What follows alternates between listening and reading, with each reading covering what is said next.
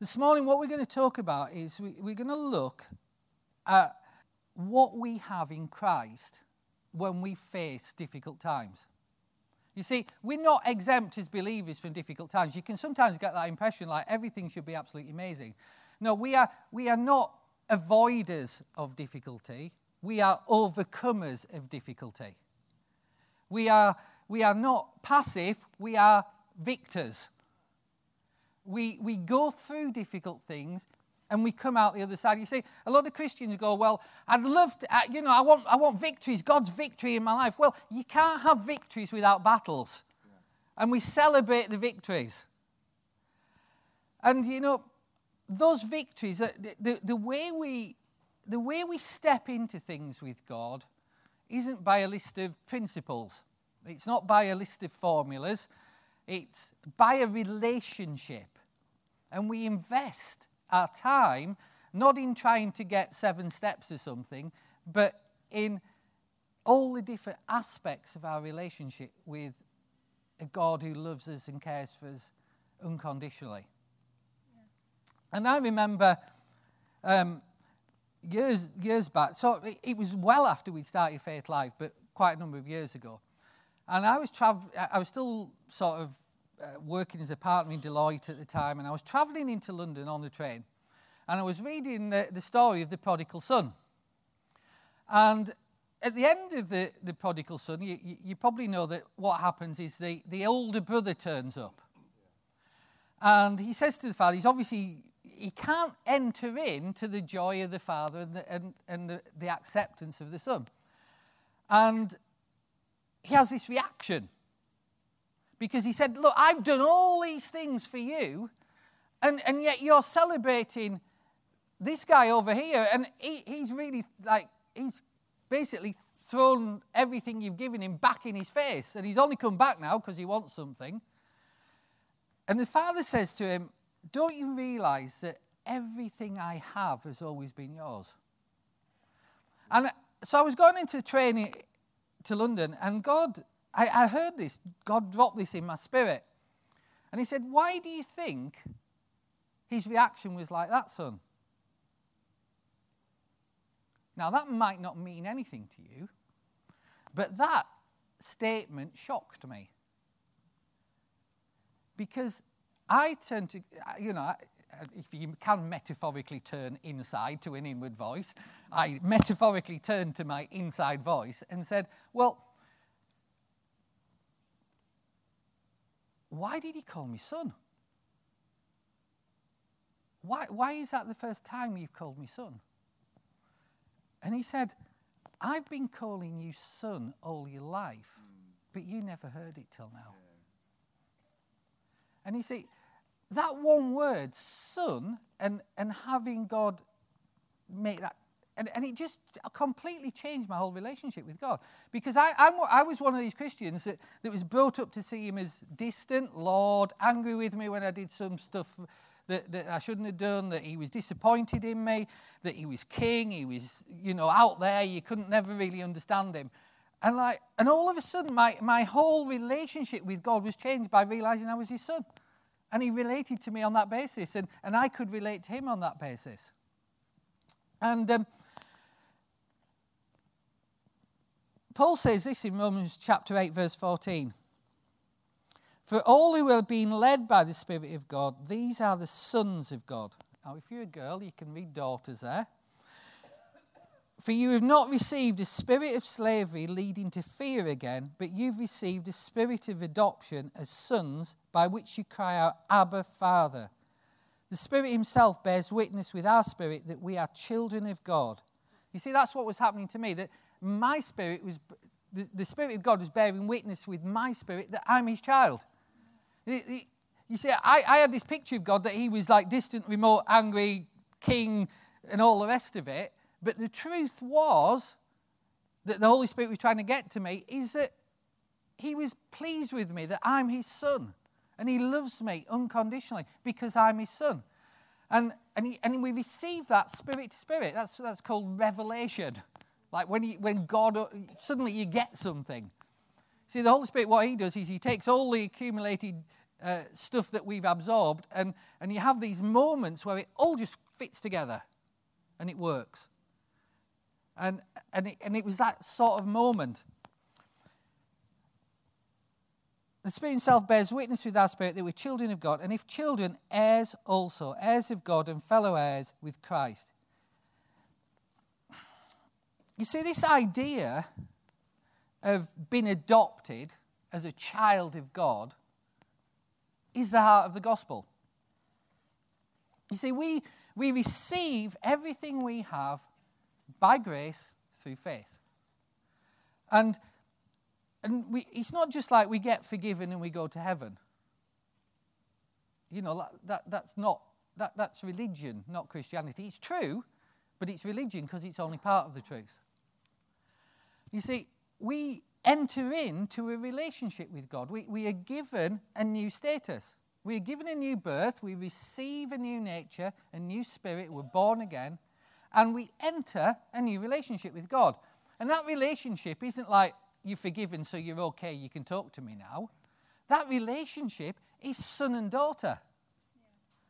And, and that's the heart of the gospel that, that completely with nothing that we could do to earn it or justify it or be worthy of it. God did all that for us. And we get to enjoy it. Who wants to enjoy that? Who like, you know, there's too much bad news around. I, am probably going to put it this way, but I had this like this idea going around in my head for a Facebook quote, and, and it's basically this. I haven't quite nailed it yet, but it's there is no bad news in, in the good news. It's all good news. The gospel means good news. In fact, it means like abundant, amazing, excessive, uh, nearly too good to be true news, but it is true. And that, that's the gospel. God is a good God. It's us that, that tell people he's not. Because we, we, we live in this like old way pre cross Christianity that says it's all down to us and we have to sort ourselves out and we have to please God. If we don't please God, He's angry with us and, and we have to get right with Him all the time. And the truth is, we are right with Him because Christ made us right with Him. And our role is to enjoy it and receive it.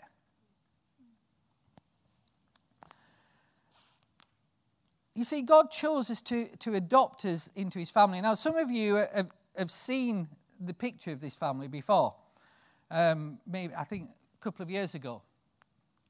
You can go on to the picture. I've, I've skipped a slide, by the way. There you are. Now, anybody know who this family are?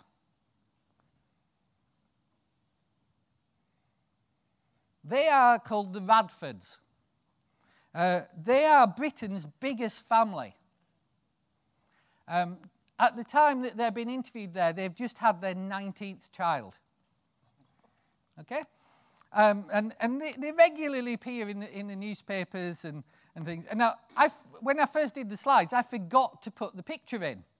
And so I went back on uh, Friday and sent Jules a new set of slides with the picture in, only to find out that as I went to get the picture, number 20 is on the way.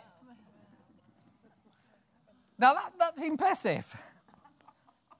Now, the Radfords, uh, mum and dad there, they're called Noel and Sue. And they, uh, they have a bakery business. So sometimes I put this, this you, you're really good. I like the way you always think the best. Because I've done this at other churches and they go, they're them social security scroungers. No, they're just Britain's biggest family and they've never had a penny from social security. They run a bakery business in Morecambe. Now, if you've got 19 kids with 20 on the way, a bakery business is a really good thing to have. they, they, they've got a 10 bedroom house in Morecambe, uh, which apparently is valued at the astonishing figure. Can you imagine what a 10 bedroom house would be in Cambridge? 200 and something thousand in Morecambe. So if, you, if you're thinking on a big family, Morecambe is the place for you. And uh, Noel goes to work at 5 a.m. every morning with the oldest kids who've now left home, actually. And every day they work an 11 hour shift. And I, I, when, you, when, these, when they get interviewed on telly, one thing that comes out from that is that they are a happy family. They're a really close family. Um, they get through on a single day 18 pints of milk, three litres of orange juice, and three extra large sized boxes of cereal every day.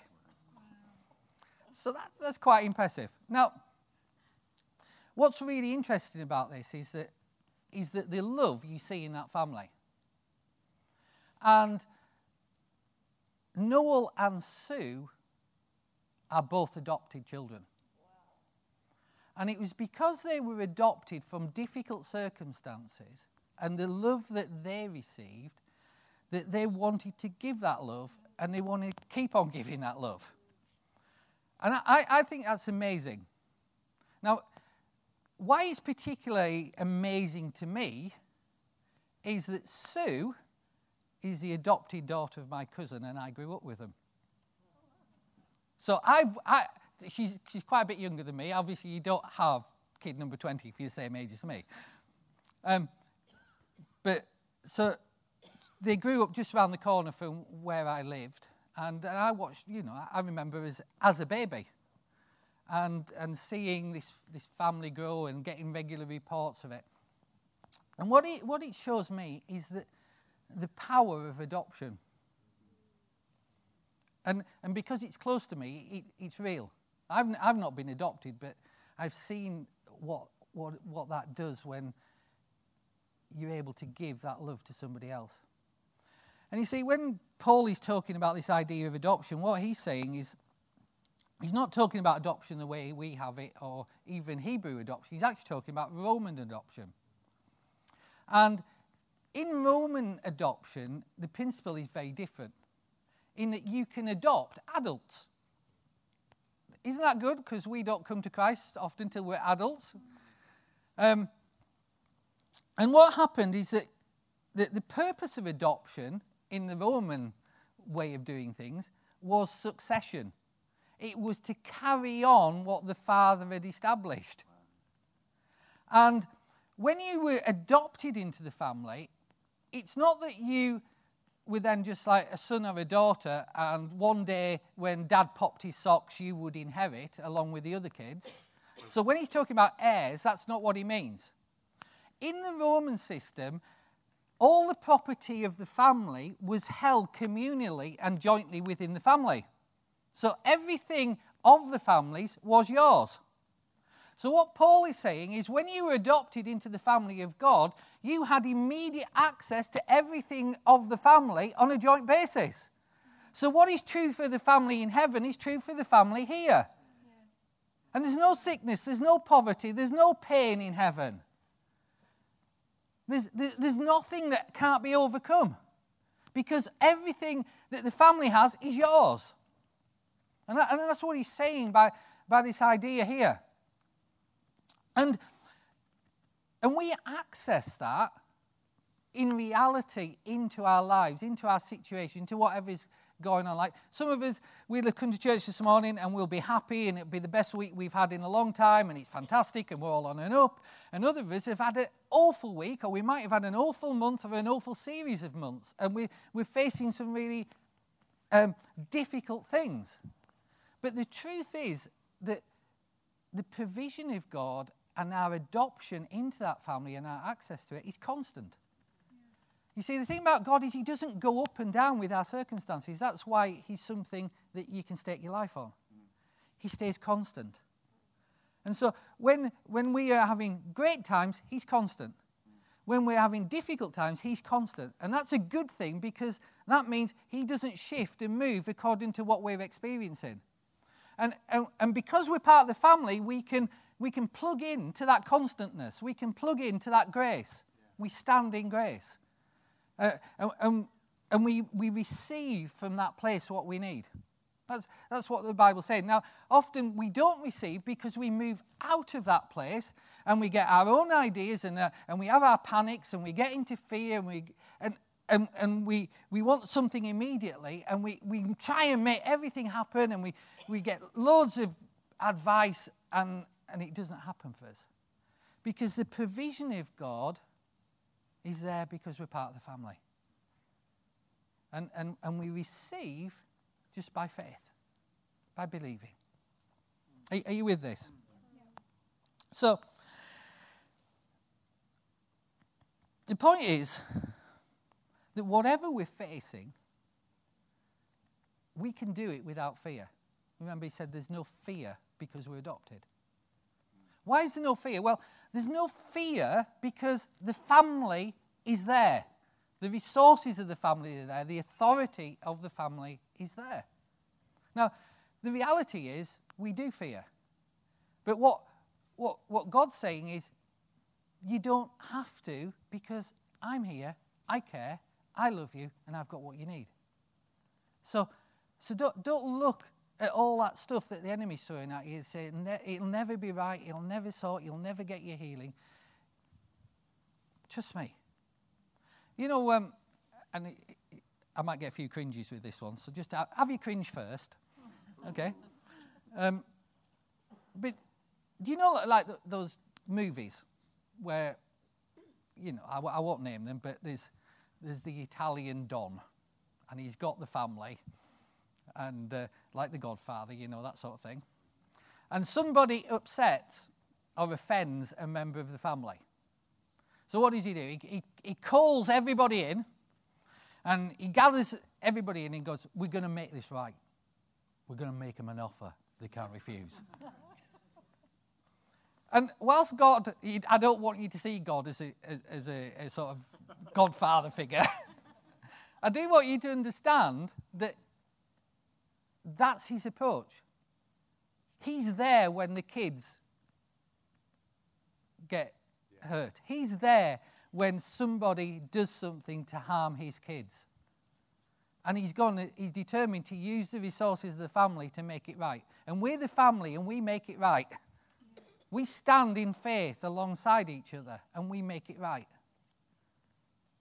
The enemy tries to steal. He tries to steal from the family. But as far as I'm concerned, this family becomes a no-go area for him.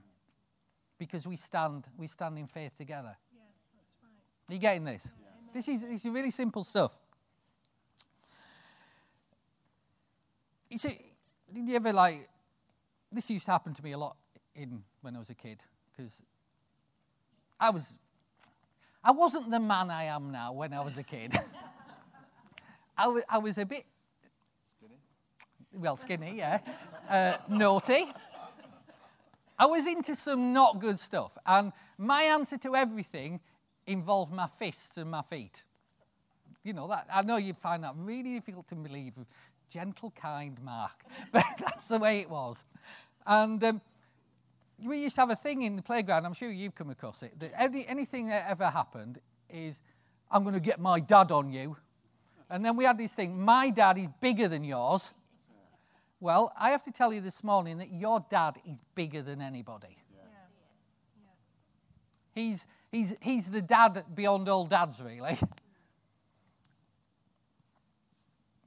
And that's why we don't have to be a slave to fear and anxiety. Because our dad is bigger than any circumstance we face.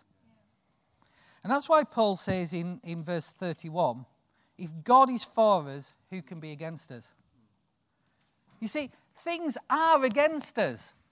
The enemy tries to rob, steal from our life. He tries to rob our health. He tries to rob our finances. He tries to rob our peace of mind. He tries to rob our career. He tries to, to screw up our relationships. He tries to wreck marriages. He's against us. But God is for us.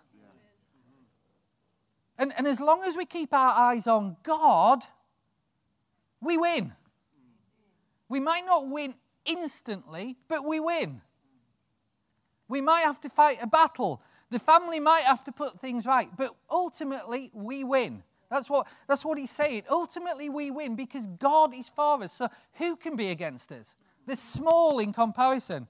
You see, the, you know, because I'm an accountant, I like to do it this way, but you plus God outnumbers everyone. It's an equation, yeah. sort of. You plus God outnumbers everyone. Just, just say that to yourself. Let's, let's shout that out. You plus, me plus God outnumbers. Yeah. Come on, Roger. A bit more enthusiastic. let's listen to Roger do it. You plus God outnumbers everybody. Me plus God outnumbers everybody. Hallelujah. Amen. Amen. Glory to God, whatever. You know, let's go American. You see, one of the things that I, I guess Charlotte and I have seen for a lot of years is a lot of believers seem really unsure that God's going to come through for them. They, they, they're not sure that God's going to meet the needs and that He's going to supply in every situation. And as a result, rather than wait for Him, they go off and try and fix it. Now, there's, there's nothing wrong with, with taking action as long as you know that's the action that God wants you to take. But He's asking you to have to find that place of peace inside and, and that place of certainty inside where you can receive. And, and the reason for that, I, I believe, and, and what we're trying to, uh, in some ways, correct or make clear through w- what we're teaching, is that somewhere deep down inside, we as believers know God does those things, but we don't we aren't sure he'll do it for us. And the reason we aren't sure he'll do it for us is that I, I think it's not the only reason, but a big reason is somewhere inside we're going, but I know what I'm like. And I don't really deserve that. And I don't think I've done enough for God for Him to do that for me. I, I don't think I've been close enough to God for Him to do that for me. I, I, don't think, I don't think I've been as excited about church and being part of the body as I should be, so I'm not sure He'll do it for me. Or it's been so long, I'm not sure He'll do it for me because I must have done something wrong.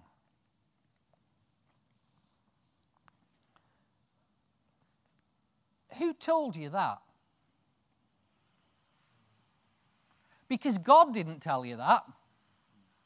Because He said, It is finished. 2,000 years ago, everything you need was provided. You're in the family. You have access to everything that I have. He didn't tell you that.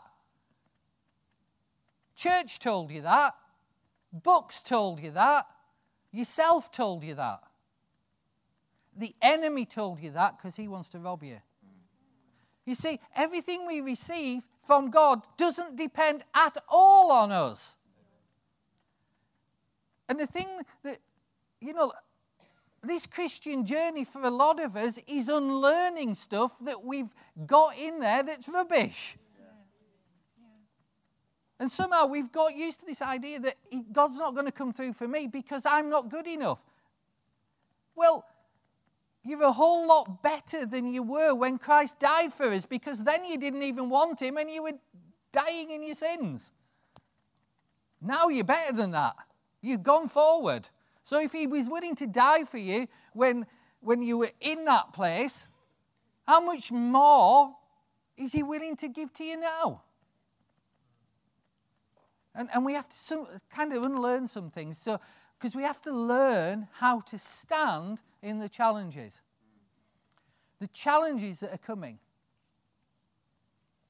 You know, if I, I guess if I took a poll right now, you'd say actually it's harder being a Christian now in the workplace and at school and uni and all than, than it's ever been in this country. In our lifetime, certainly. And there's challenges coming. The enemy is wanting to rob, steal, and back us into a corner. The enemy is wanting to, to fill seats in church on a Sunday morning. It make no difference, so, no difference to us when we get to work on a Monday.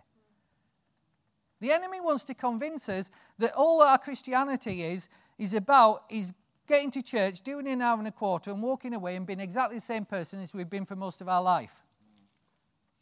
Because he's happy with that. Because it's powerless. Because the power of the gospel is the the, the gospel is the power of God to change lives, to bring salvation. And, and the gospel is we receive to use. We, we, we are empowered to walk in power. We are given authority to exercise authority. in whatever we face.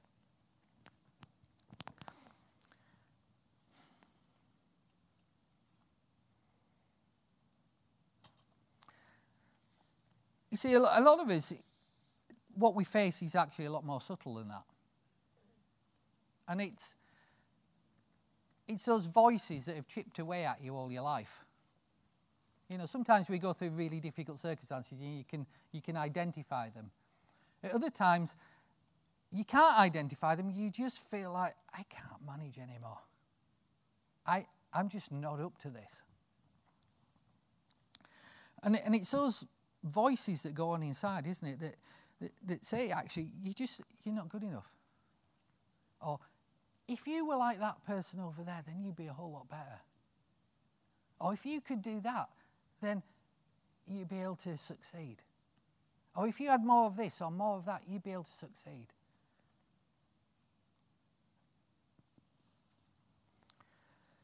And some of us, we've experienced even more than that. We've experienced judgmental voices, bitter voices, condemning voices. We've experienced people who use all the right words coming from all the wrong places. And it gets inside. And, and it's designed to rob us of this security we have as a member of the family.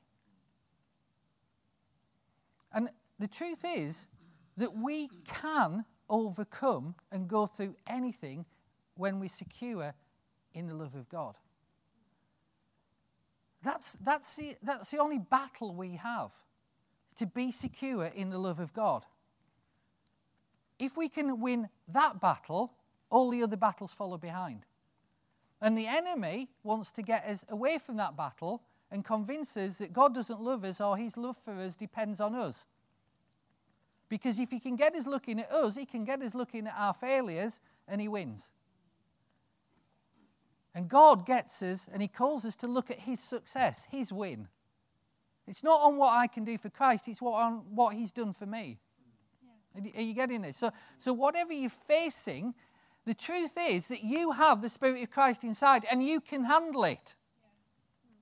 You can. You can handle it. Now, you go, well, it's not me that handles it, it's Christ. Yes, but you have Christ in you. You can handle it. It's who you are now. You are not just a person. You are one with the Spirit of Christ. It's not something that is like a, an idea, it's a truth, it's a reality. Whether we use it or not is a different matter. And the reason we often don't use it is because we don't think of ourselves like that. But the truth is, whatever you're facing, you can handle it because you are Christ in you, you in Christ.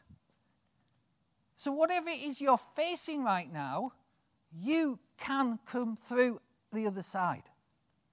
Guaranteed. Why? Because you plus God overcomes. That's why Paul can write these things. Now, when Paul writes what I'm going to read, he's been through every single one of these things. Let's read it. Verse 35. Who will separate us from the love of Christ? Will tribulation, distress, persecution, famine, nakedness, peril, sword? Guys, we get real. Paul went through this. We're not exempt from this. We go through it and we win. That's how it works. God doesn't send this. The world is stacked like this. The enemy is stacked like this. And sometimes we walk straight into it through our own stupidity. But the reality is exists.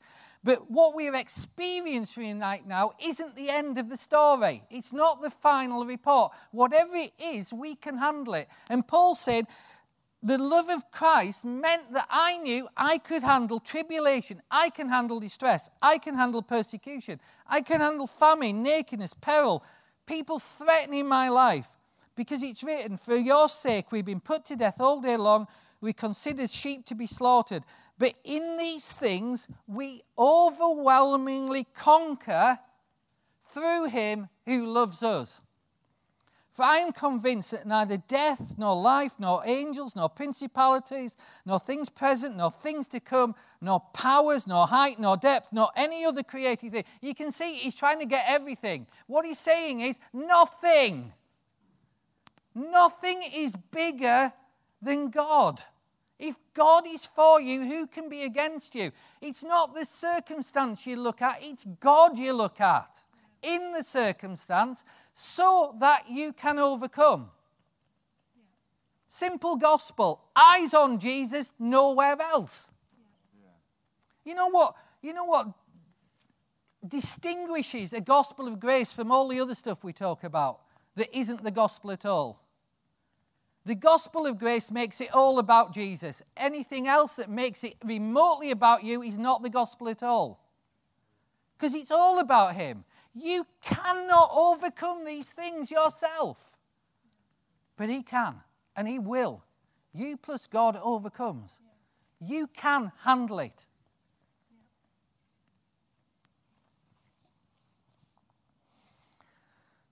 No height, no depth, nor any other created thing shall be able to separate you from the love of God, which is in Christ Jesus our Lord. Why can it not separate you from the love of God? Two reasons. Because God loves you. And his love for you isn't dependent on you. It's his love. And he's chosen to love you whether you think you're worth it or not. It does not depend on you. Reason number two. Read that carefully. Can't separate us from the love of God which is in Christ Jesus our Lord. Where's the love of God? In Christ Jesus. Where are you? In Christ Jesus. Permanent. Christ in you, you in Christ. It's who you are. You can never be separated from it because it's who you are. You are in Christ Jesus and He's in you, and whatever you face, you can come through because you can handle it. And you can never be separated from that love. Amen? Amen. Let's stand because we're going to pray for some people. Um,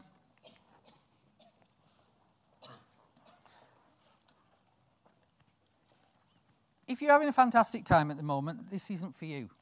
So don't come forward. We're not doing one. We're not doing a bless me line. What we're doing is we're doing a victory line. And so if, you, if you've been going through some stuff and it, it's been going on and on, we're going to use our authority as family to get some breakthrough in that. Okay? So this is for those who uh, have been struggling with some stuff for a long time. It might be health issues, it might be uh, financial issues, it might be just family issues, relationship issues, marriage issues, whatever. But it, has been going on, and you can't see how, you, how it's going to change. And if that's you, right at this moment, not like, oh, well, that happened to me four years ago, so I think I'll. Come. No, it's happening right now. You're in the middle of it. Then you come forward for some prayer. Does that make sense? Before we do that, I want, this might not be to everybody's liking, but I just want to get, I'm just going to show a video that's going to speak some truth over you to reinforce what I've said. Because we need to know we can handle it. Amen?